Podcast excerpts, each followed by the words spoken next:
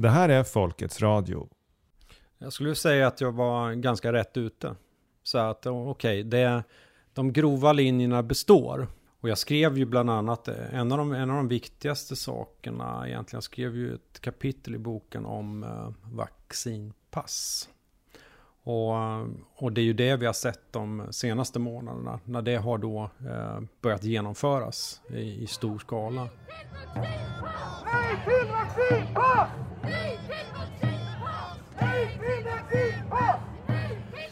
Och, um, så, så det är ju... Um, det är vad vi är nu.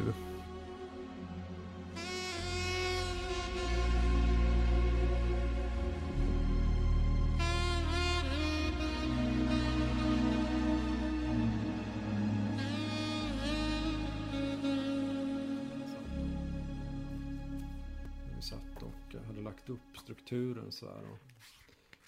Så letar man ju reda Så sitter vi än en gång i vardagsrummet i Norrköping hos författaren och forskaren Jakob Nordangård. En, några kapitel. Och så blir det boken. Och det. det har runnit mycket vatten under bron sedan jag för första gången intervjuade honom i december förra året inför publiceringen av hans bok Den globala statskuppen. Intervjun var tänkt för Sveriges Radio för en P1-dokumentär som jag höll på med och talet om vaccinpass var fortfarande betraktat som en konspirationsteori. Idag pratar vi om hur utvecklingen har gått sedan dess. Om de allt tydligare konturerna av en framväxande global teknokrati. Ja, det är ett artificiellt system som växer fram där, där människan eh, försvinner allt mer från de här processerna. Eh, vi blir irrelevanta. Och, och det är ju ytterst är det ju även då i beslutssituationen att då, då behövs inte människor där heller va? för att eh, AI sköter allt. It's clear that the fourth industrial revolution is driven by technology. Data, artificial intelligence, robotics, and a lot of new technological inventions which are changing our business and will also change society in the next coming years. Jag tror många eh väldigt taggade på, att, på det här och tror att det kommer bli väldigt bra för de tänker på det här som någon sorts ny gud. Vi får också möta MIT-professorn Max Tegmark, en av världens ledande AI-debattörer. Sen försöker marknadsföringsavdelningarna på massvis med företag hela tiden sälja in oss på att tekniken ska vara vår nya gud, vår nya religion.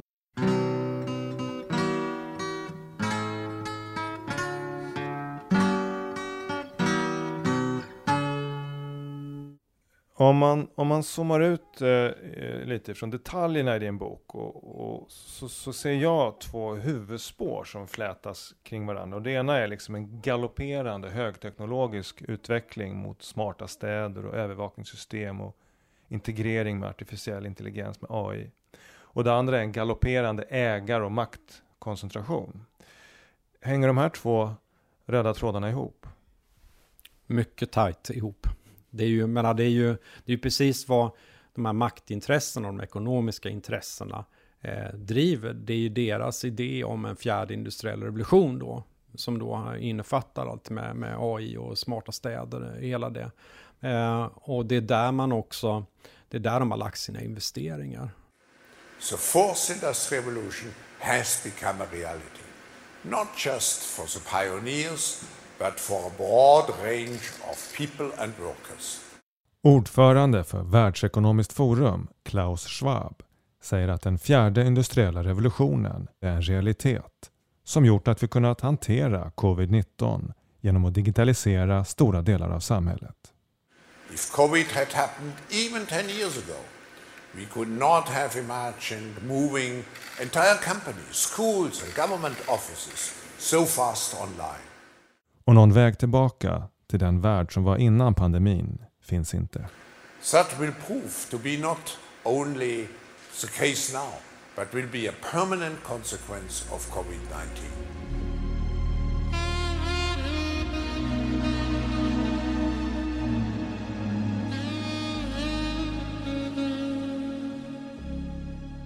Ett, sånt här begrepp som har seglat upp under det senaste halvåret. På engelska säger man the biosecurity state.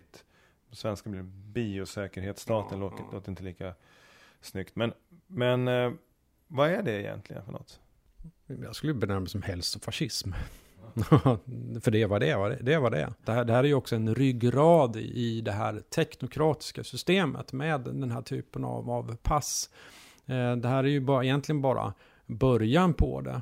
Eh, det inte, handlar inte bara om hälsodata, det handlar om så otroligt mycket annan data som, som, jag, som samlas in hela tiden.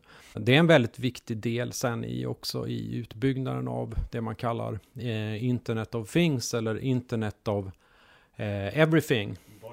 Internet of Bodies, ja. ja men att äh, allting äh, ska finnas, äh, kunna, kunna, man ska kunna följa allting och inklusive oss då, vad vi gör och allting. Och, för att uppnå en, ett säkert samhälle.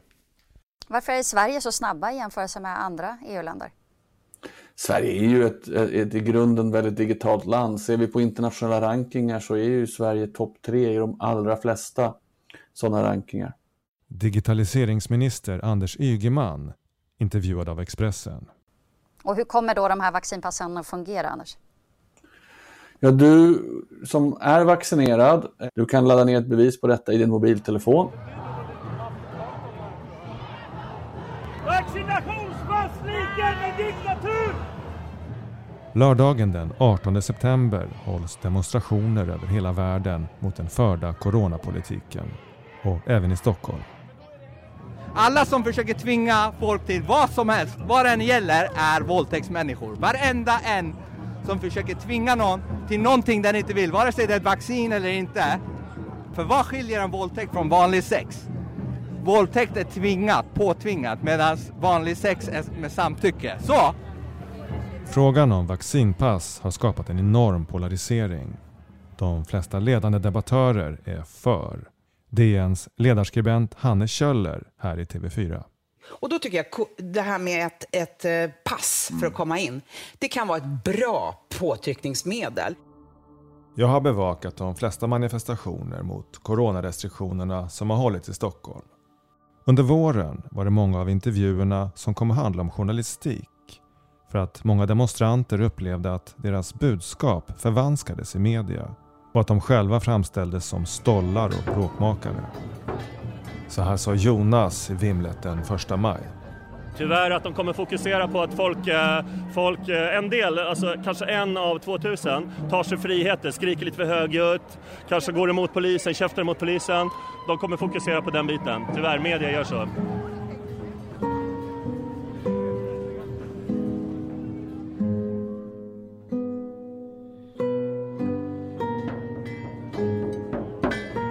Men nu känns det som att temat för dagen är polarisering.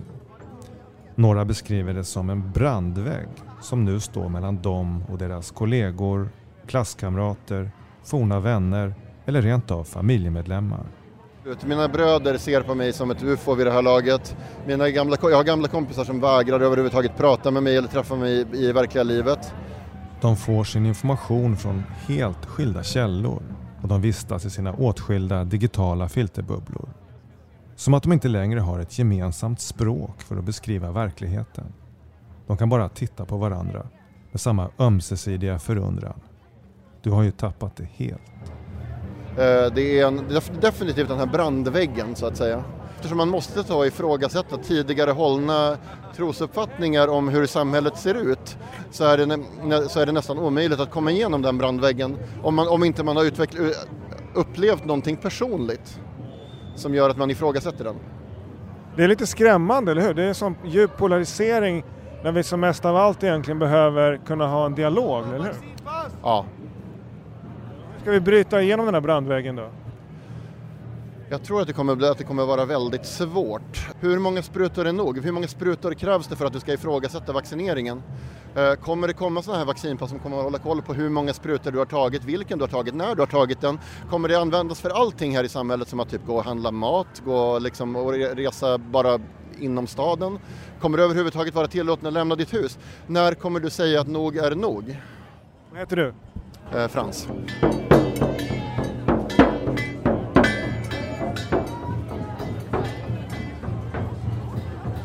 Det ljudliga demonstrationståget drar fram genom Kungsgatan. På trottoarerna står folk och tittar förbluffat. Nästan som de betraktar en exotisk djurart på Kolmården. Men när jag pratar med dem är allting inte så svart och vitt som man kunde tro. Vet ni vad det här är för demonstration? Nej. Vet inte? De, jag tror de protesterar mot, eh, vad heter vaccinet. Är det det? Vad tycker ni om det då? Jag vet inte. Det är väl dåligt. Ja, jag, jag tycker man ska få bestämma själv om man vill ta vaccin eller inte. Ja. ja. Ska ni ta? Jag vet inte. Jag ska, ja. Nej, man får inte. Ja, jag tror det. Löper ni risk att bli sjuka? Nej. Nej. Vad ska ni ta då? För att, alltså, det är klart man alltid har risk att få, alltså bli sjuk. Man Ja. vet ju inte på vilken grad liksom man kan. Ja. Vad heter ni? Ida. Maja. Hej, vet, vet du vad det här är för demonstration? Eh, nej, det ser ut att vara något mot corona kanske. Mot Eller- corona? Ja, eller mot vaccinen kanske. Mot vacciner? Ja. Okej. ja. Tjena, vet ni vad det är för demonstration? Jag såg någon sån här antivaxare så det ser ut som det alltså. Är det det? Men de, de, det stod typ frihet, jag har ingen aning, jag kan Typ inte sånt där. ja, inte vaxa liksom barnen. Ja, Typ. de vill inte att vi ska, att vi ska experimentera på liksom... På er, ja, på barnen? precis. Ja. Vad tycker ni om det då? Alltså, Känns jag... kränkta. Ja, nej, Nej, men inte alltså... alls. Jag vet inte vad fan Jag, det vet, inte, är. jag, inte, jag tänker inte så mycket på sånt där, men... eh, Tänker du ta vaccinet? Jag har redan gjort det. Okej. Så det är ju för sent. Jag mår, jag mår bra. Jag har tagit båda. Ja, Okej. Det Ja. kanske är liksom senare som det påverkar. Ja, vad heter ni grabbar? Eh, Hugo. Hugo. Maurits heter jag. Maurits, Tjena. trevligt. Ja. Hej, vet ni vad det här är för demonstration? Vad sa Vet ni vad det här är för demonstration? Antivax. Ja, antivaccin. Antivax, okej. Vad är budskapet? Man ska inte vaccinera sig? Ja, nej, till vaccin. Nej, nej till passet, vaccinpasset. Jaha, vaccinpasset? Jajamän. Okej, vad tycker du om det då? Nej, jag vill inte, jag vill inte ge mig in i några diskussioner om Ja, det. okej. Nej. Tanken är väl bra, men alltså jag vet faktiskt inte. Jag har ingen uppfattning om liksom, vad det kommer innebära. Liksom. Men Nej, jag vet inte ens hur mycket frågan har diskuterats här i Sverige om just vaccinpass till restauranger och kaféer som det är i Ja, det är- Sydeuropa. det är en svår eh, fråga, det är ju ett ingrepp i, i individens frihet att leva och röra sig. eh, som, är, som är pågående, men jag vet, inte- jag vet inte riktigt. Jag tycker att eh, det måste ändå någonstans finnas ett fritt val. Hur, hur kunde du förutspå vaccinpassen när du skrev din bok? Hur kunde du veta att det här var en station på vägen så att säga? Ja, men mycket har ju att göra med att jag då hade gått igenom mycket kring World Economic Forum och deras arbetsgrupper och vad, vad, vad de såg och vad, vad som låg i pipen i framtiden. Va? Och, och då fanns ju den här idén med där. Så för mig var det ju inte så svårt att begripa eh, vad det här skulle innebära och att det här var en chans att också genomföra den typen av kontrollsystem. Du, du skrev ju en eh, debattartikel nyligen om det här. Där du varnar för vad du ser som totalitära tendenser i det här vaccinpasset. Varför ser du det som en totalitär tendens? Ja, man utesluter ju en, en, eh, stor del av eh, befolkningen från att kunna röra sig fritt och kunna besöka vilka platser man vill. Samtidigt som då de som då har de här passen, eh, de kommer ju också in i en kontrollapparat där de hela tiden eh, måste eh, legitimera sig i princip för att besöka verksamheter. Och det liknar ju hur det var, hade varit i totalitära system innan och där det hela tiden avkrävs eh, information om dig och din status. Så det kan ju också medföra att eh, du hela tiden också måste eh, få nya doser av vaccin. För att eh, det här passet ska vara giltigt. Så att det, är, det är så långt ifrån ett fritt samhälle man kan komma. Nu i september kommer det glädjande beskedet att många av restriktionerna i Sverige kommer att upphävas. Men ungefär samtidigt presenterar regeringen ett lagförslag om att kunna införa vaccinationsbevis om det epidemiologiska läget ändras. Enligt lagförslaget ska vaccinpasset enbart gälla den som är fullvaccinerad och inte omfatta personer som testat sig negativt eller som uppnått naturlig immunitet. Det här bruset är ett samtal mellan Israels hälsominister och inrikesminister. De vet inte om att samtalet spelas in. Hälsoministern säger att syftet med vaccinpassen inte är medicinskt utan det är till för att pressa folk att ta sprutan. Uttalandet har väckt starka reaktioner. En känd israelisk stjärnkock som dittills varit för vaccinpass skrev i en krönika nyligen att ministern använde folket som en kassako åt Pfizer. I Sverige avsätter regeringen 40 miljoner för att få fler att vaccinera sig. Socialminister Lena Hallengren säger att man citat inte vill ha några vita vaccinationsfläckar på kartan. Slutcitat. Idag har jag därför fattat beslut om att också ungdomar som är sex... I början av sommaren förkunnade Folkhälsomyndigheten att man börjar vaccinera mot covid från 16 år. Men att man tänker avvakta med att gå längre ner i åldrarna. Ja, som jag sa så, så tycker vi inte att det finns eh, tillräckligt gott stöd för en positiv risk-nytta-balans när det gäller yngre barn. Johan Karlsson, generaldirektör. Alltså att vaccinera barn är känsligt och ska inte göras om, man inte ser att barngruppen har stor eh, egen nytta av det så att säga. Men knappt har man börjat vaccinera 16-åringar förrän man går ut och sänker åldersgränsen till 12 år. Vi har alltså landat i bedömningen att även för barn i de här åldersgrupperna så överväger fördelarna med vaccination. Frivilligt ska det vara. Men många skolelever jag pratar med beskriver en ökad social press. Här två killar som kom till manifestationen i Stockholm den 18 september. Alltså om man sticker ut med åsikter på något sätt med vaccin, då, då blir man liksom som ett social outcast. Eh, av lärare, av elever, allting i princip. Lärare frågar nästan konstant om man är vaccinerad och som frågar om varför du inte är vaccinerad och det blir liksom om en lärare frågar det framför en hel klass så är det ju såklart att andra elever kommer tycka att man liksom är konstig eller så. Det blir grupptryck? Absolut. Vad säger du? Jo men jag håller med till stor del om eh, det han säger här. Det är mycket vaccinationspapper, mycket påtryckning om vaccination. Skolsköterskan håller på att pressa att man ska vaccinera sig, att de hjälper till att boka tider och så vidare. Så det är väldigt mycket, det är väldigt social press på en.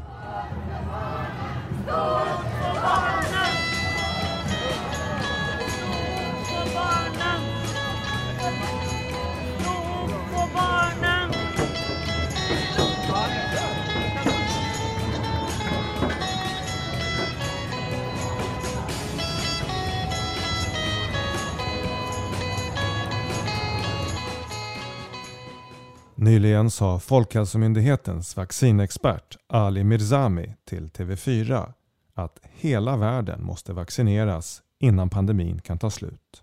Vaccinerar vi inte alla i världen så blir vi inte av med, av, av med detta.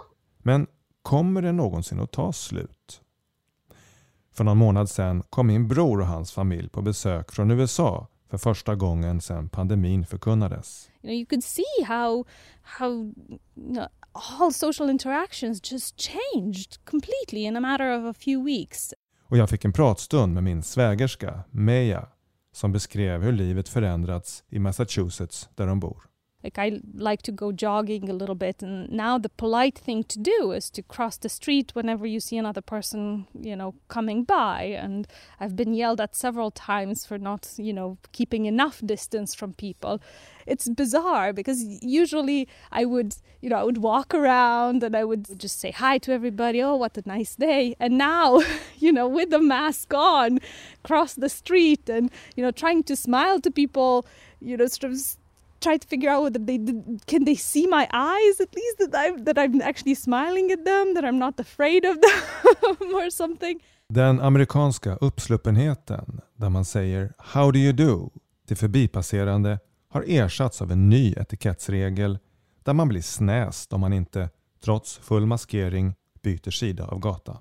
Yeah, pretty, pretty interesting how in such a short amount of time um, you know, people started really fearing each other and you know avoiding each other a lot. So uh, you are, as they say, fully vaccinated. So what kind of freedom does that give you, for instance, in your in your office where you work?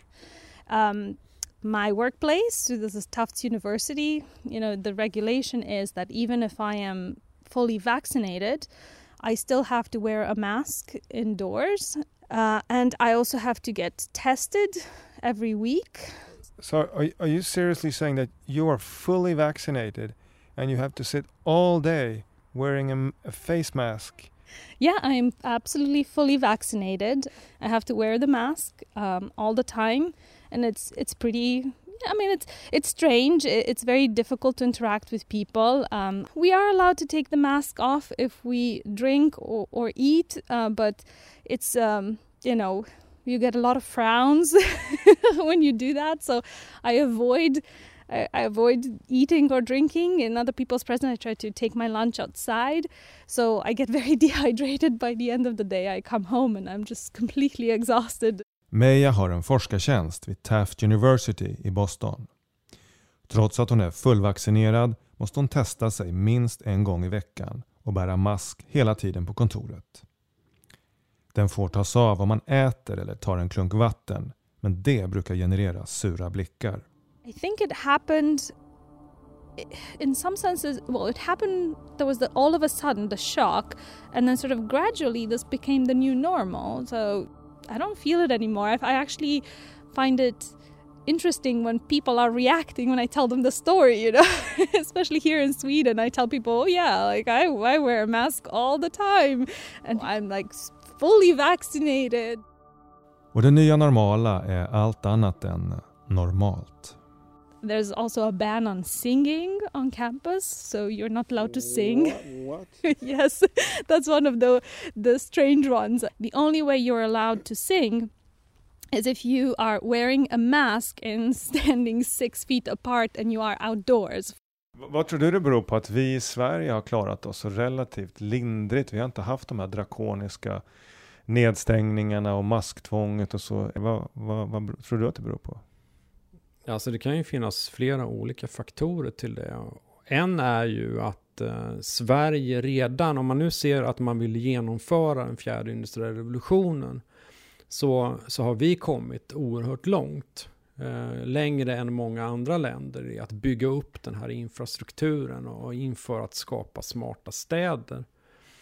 Eh, och det är, ju, det är ju en förklaring då. Då behöver man kanske inte gå, eh, gå fram lika hårt. Vi eh, använder väldigt lite kontanter till exempel. Vi har redan eh, eh, gått i, börjat, det, det det, de här lösningarna, det, det liksom har funnits länge i vårt samhälle. Va? Men en, en, annan, en annan del är ju också, kan vara att vi har haft ett eh, grundlagsskydd va, som har varit svårare att komma åt. Och det är ju det man då, eh, genom de här olika, först fick vi pandemilagen, det var, ju, det var ju då det började hända saker i Sverige också på allvar.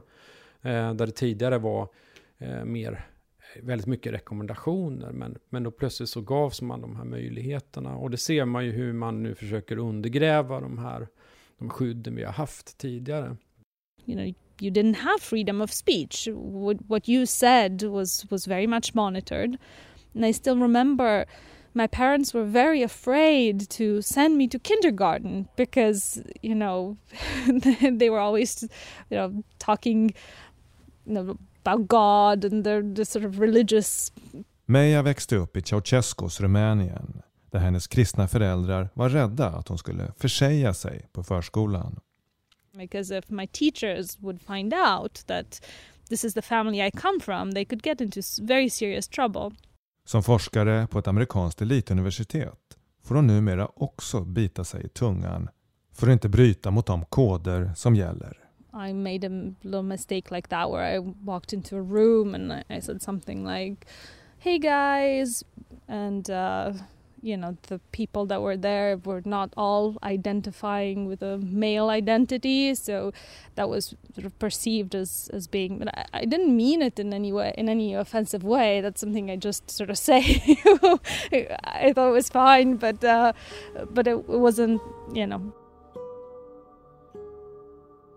just knowing the right words and the right way to say things and the right labels and um, which i find I don't know. I, I just I find very very artificial in, in some ways, um, and it's in some ways also reminiscing of reminiscent of sort of the communist times when we there were all these labels that we had to use.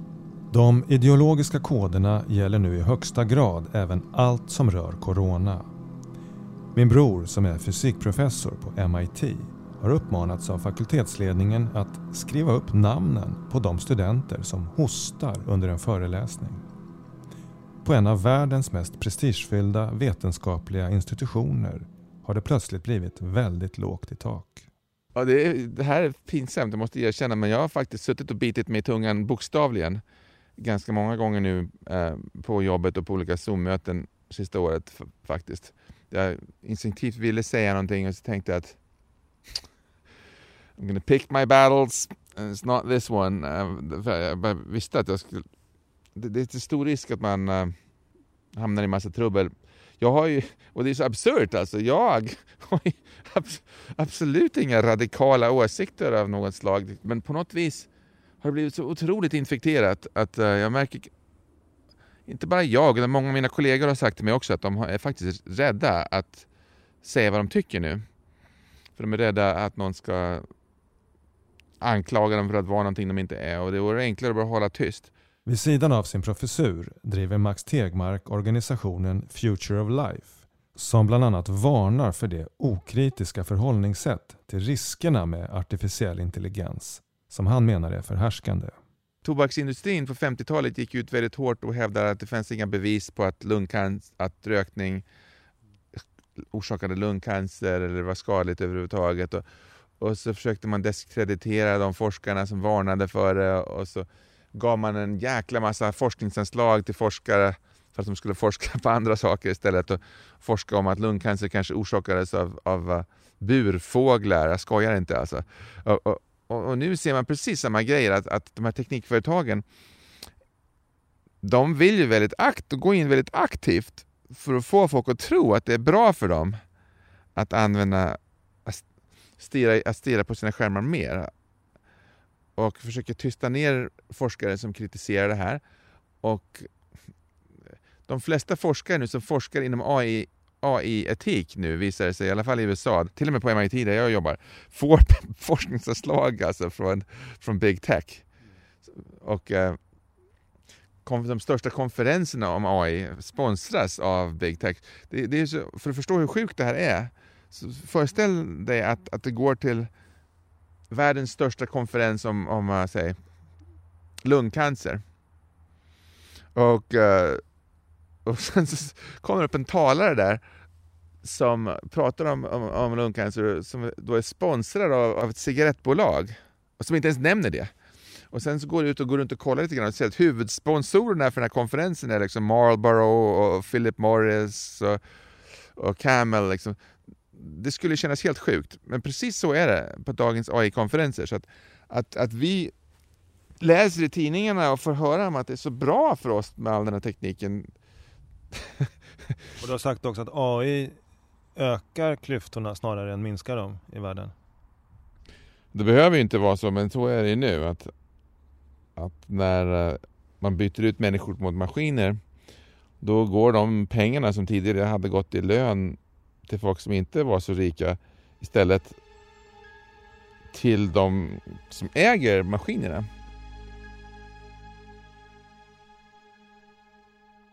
Den galopperande utvecklingen av AI går hand i hand med en ägarkoncentration som världen inte skådat sedan faraonernas dagar. Less than a handful of big corporations dominate every aspect of our lives. That may seem exaggerated, But from the breakfast we eat to the mattress we sleep on and everything we wear and consume in between is largely dependent on these corporations. Youtube-klippet här bygger på en färsk studie av en holländsk researchgrupp. The smaller investors are owned by larger investors. Those are owned by even bigger investors. The visible top of this pyramid shows only two companies whose names we have often seen by now. They are Vanguard and BlackRock.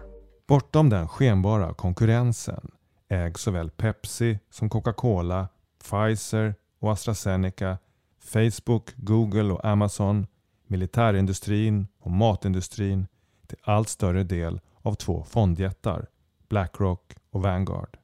The power of these two companies is beyond your imagination. Not only do they own a large part of the stocks of nearly all big companies, but also the stocks of the investors in those companies. A Bloomberg report states that both these companies in the year 2028 together will have investments in the amount of 20 trillion dollars. That means that they will own almost anything. Dokumentären skildrar framväxten av en ny världsordning där våra nationella regeringar reduceras till administratörer för det globala kapitalet. Bloomberg calls BlackRock the fourth branch of government because it's the only private agency that closely works with the central banks. Och våra demokratiskt valda ledare blir papegojor som upprepar maktelitens favoritfraser. Building back better. The slogan is now on the lips of all globalist politicians in the world. We also want to work together on building back better. I call it Build Back Better. This pandemic has provided an opportunity for a reset. To build back a better world. Problemet som jag tycker vi har sett är att den här idy företagsidyllen liksom, som jag fick itutat mig på Handelshögskolan, att man, ska se, att man ska se till att företagen alltid gör bra saker för samhället genom att ha staten som sätter regler för företagen så att de bara gör bra grejer. Så att företagens mål är för, det, för allas bästa. Det är ju där man har misslyckats, att företagen har blivit så stora att de har lyckats köpa politikerna. But also to build back better. Och det där tycker jag är en jättebra varning, jättebra väckarklocka för vad som håller på att hända också nu med, med artificiell intelligens som vi bygger med datorer. Att um, det var ju hela tiden meningen att det var vi som skulle ha kontroll över de här maskinerna för, så att de kan göra vad vi vill. Och så blir det istället mer och mer nu maskinerna som har kontroll över oss. De har kontroll över oss att vi sitter och stirrar otroligt många timmar in i en liten rektangel som inte kanske gör oss lyckligare. För de har hackat vårt dopaminsystem. De, de får kontroll över oss genom att de manipulerar vad vi läser och, och lär oss och vad vi tror om världen. Det startade ju egentligen efter finanskrisen och för, för både Blackrock och Vanguard att de då eh, gjorde en enorm, kunde köpa upp då saker eh, väldigt, väldigt billigt. Jakob Nordangård, författare till boken Den globala statskuppen. Och det har ju man ju bara kunnat fortsätta med under, under efter pandemin nu. Att eh, fortsätta konsolidera det här ägandet till några få.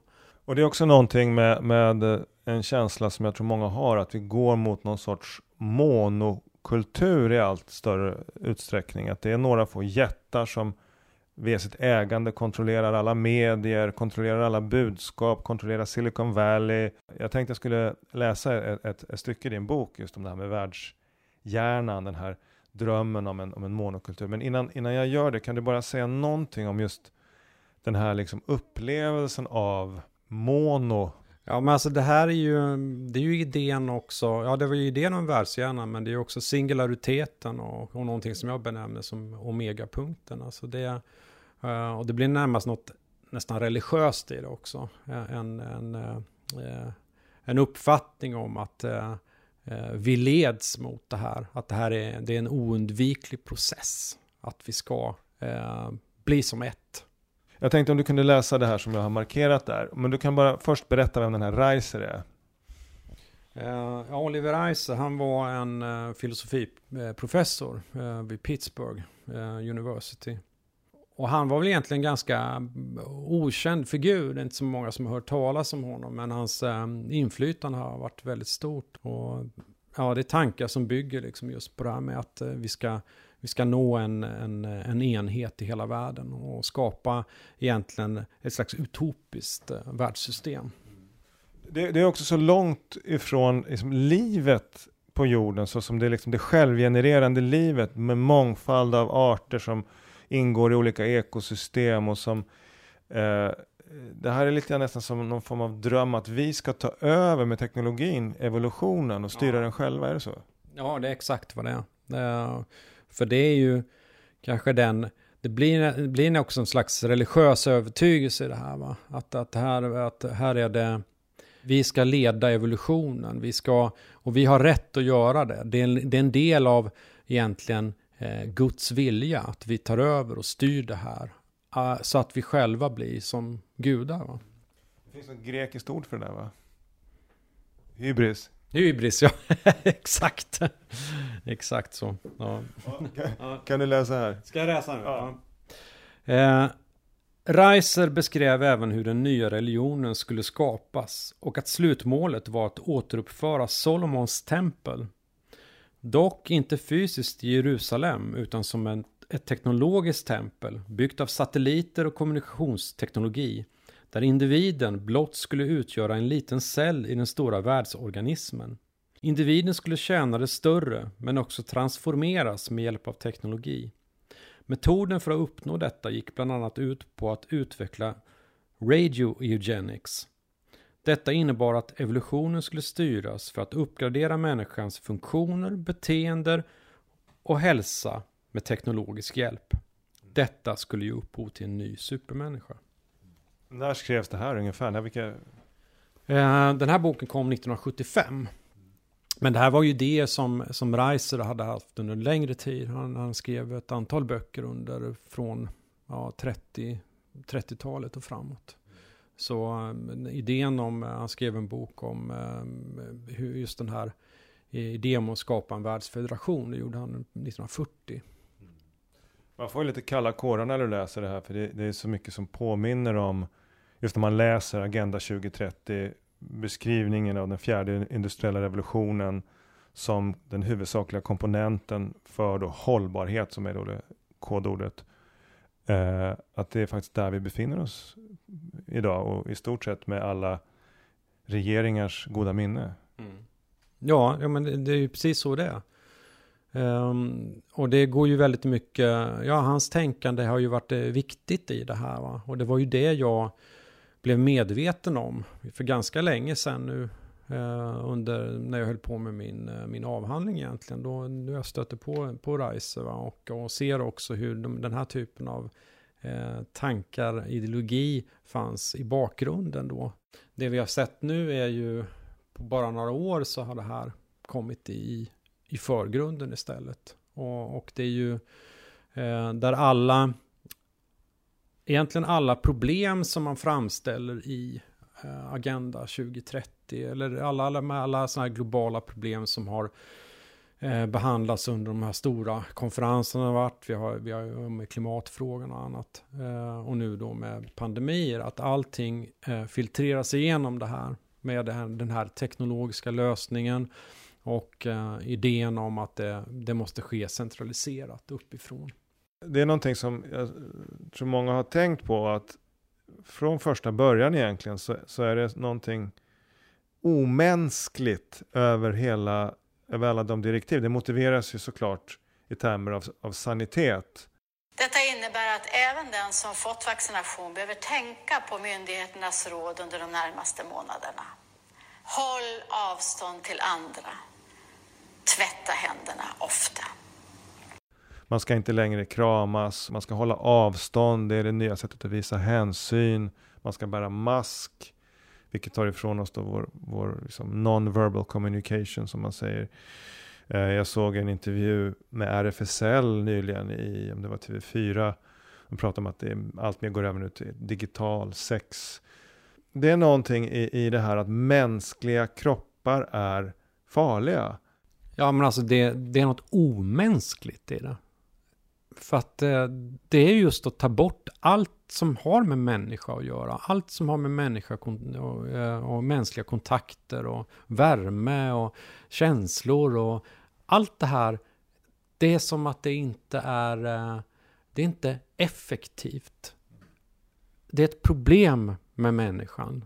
För att vi, vi är väl lite oberäkneliga också.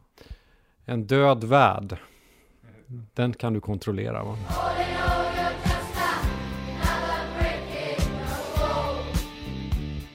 Och jag tänker på det när man åker äh, förbi äh, Karolinska motorvägen som går under bron och så står det Life City. Det är allt annat än life där. det andas bara och det är det som har, som har hänt på, på, på många sätt. Va? Att, äh, hur vårt samhälle också designas idag. Hur man plockar bort alla mänskliga former. Va? Det, är, eh, när hus byggs så, ja, det är, man, har, man plockar bort människorna från produktion av allting också. Och då, eh, då, då försvinner livet ur det. Och sen så mår vi sämre när vi vistas i de här miljöerna, för det är inte gjort med mänsklig hand längre. Så att vi, man ser det, det, det, det på massor med olika plan det här händer i, i världen. One of the features of this fourth industrial revolution is that it doesn't change what we are doing, but it changes us. Sina visioner för framtiden presenterar World Economic Forum i sina kampanjfilmer. I do believe it will be fundamental. I hope that for us human beings, we will have a more seamless integration with uh, technology. But it's much more for me also hacking into reality. It's really changing the reality as we know it. Alltså det he hela, hela idén liksom med en AI som ska styra över allt, alla dessa teknologiska system. Och man ska liksom, man ska bygga, eh, så att vi ska få telepati och alltså alla möjliga tokiga idéer. Va? Och, eh, eh och jag vet att eh, de diskuterar sådana saker som Internet of Senses och så här och artificiell smak. Alltså det, det är så dumt va? Vi har ju allting redan nu. Varför ska vi bygga en kopia av någonting som redan är perfekt?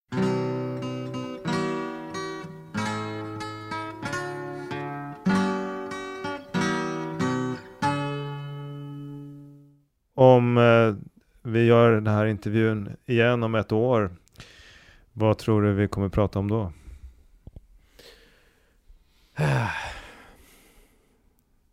Vad skönt att det är över. Tror du jag hoppas det. Jag hoppas att, det, eh, att den... För jag tror ju att när man tar i så här mycket så händer det någonting ändå. Um, och det går inte att, att kväsa ett motstånd och splittra i, i evighet. Va? Det, det är inget, som, eh, inget eh, totalitärt system som egentligen har överlevt. Man tror ju nu att man ska kunna ehm, ja, genomföra, men det är på något sätt att de som designar det här, de saknar det mänskliga. Och de kan inte förutse de här sakerna som finns inom oss. Eh, så jag, jag tror att vi kommer få se eh, något omvälvande eh, det här året som kommer. It's the sound of freedom calling Ringing up to the skies It's the sound of the old ways of falling. You can hear it if you try. You can hear it if you try